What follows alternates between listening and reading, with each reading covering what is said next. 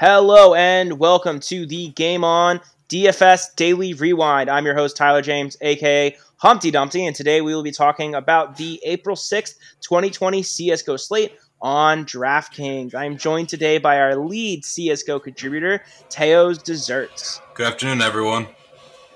Awesome. So real quick, Teo's Desserts, why don't you just remind our listeners what you do and who you are?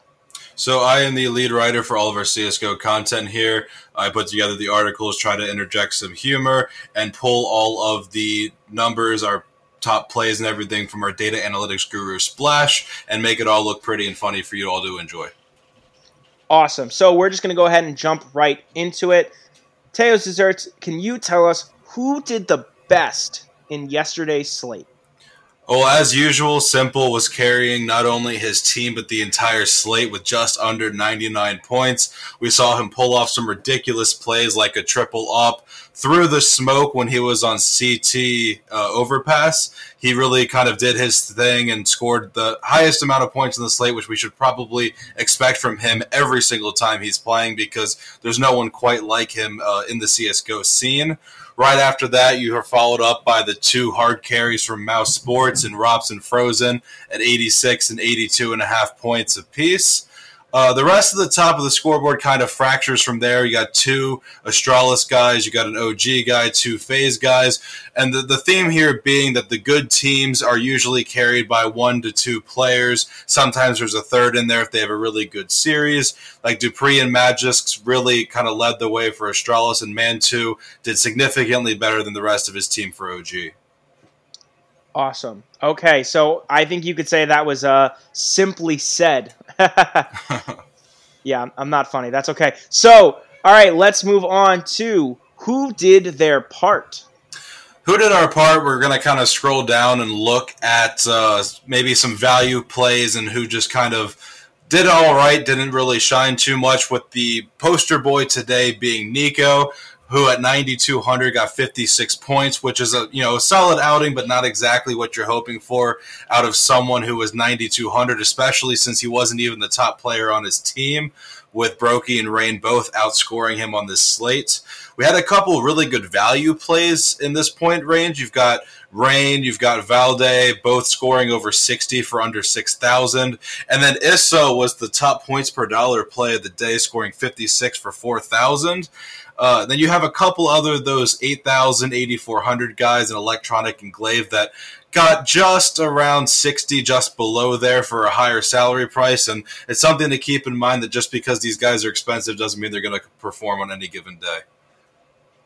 Awesome. I think that's really informative. I think that's going to help our listeners out a lot. Now, for this next part, Teo's Desserts, I'm going to have to ask you to kind of explain this one for our listeners because they may not know what this means. We're introducing a new segment here today called Our Daily Glonk. Okay, that's not Gronk said wrong, that's Glonk. Okay, so Teo's Desserts, can you just give us a little description of what that means? Sure, so we're going to have some fun with this. Glonk is an internet meme of a cute little green character who basically does nothing and then absolutely dies, which is wholly relevant for a couple players in the CSGO community. You'll probably see Olaf Meister as our daily glonk time and again because he's just kind of past his prime and really doesn't do a whole lot anymore. But he actually was not the worst player on this slate yesterday, even though he only got 5 fantasy points. But Boomich had a wonderful performance, under 3 fantasy points for $7,200, and is our daily glonk. If you watched any of the Navi series, Boomich was just miserably pointless. In the first 2 maps, I think he had a stretch where he only had 7 kills across 25 or 28 rounds or something ridiculous. And a lot of the times he was basically just baiting for Simple because he couldn't do anything else. And he's our daily glonk today, coming in under 3 fantasy points for $7,200 salary, and you hate to see that. Yes, you do. Okay, so I think that's going to be a fun segment moving forward. Do you have any final thoughts, any ideas, anything you want to share with the audience today before we close out? I think the big point when you take a look at our article, see what the optimal lineup would have been for this slate, look at how the players are clustered at the top by teams. I think it's just important to figure out which teams you think are going to win on a given day. look at stacking the top two guys on that squad, mixing around a couple two-man stacks, and if you're right about who's going to win on a given day, you might be in a good spot. So hold on, Teo's Desserts. I think you just buried the lead there. Are you saying that we here at GameOnDailyFantasy.com are about to release a brand new blog post where it's going to go over everything that happened the day before?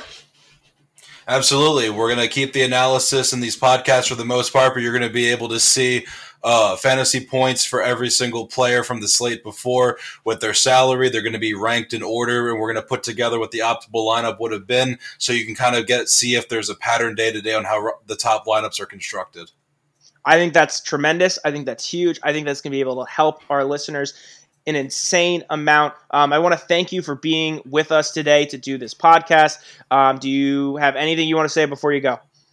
Everyone stay safe out there and good luck.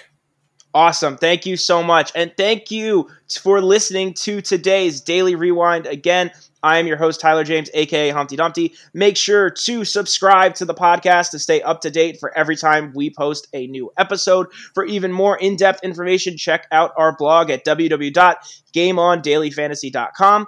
Make sure to follow us on all our social channels and make sure to get your game on.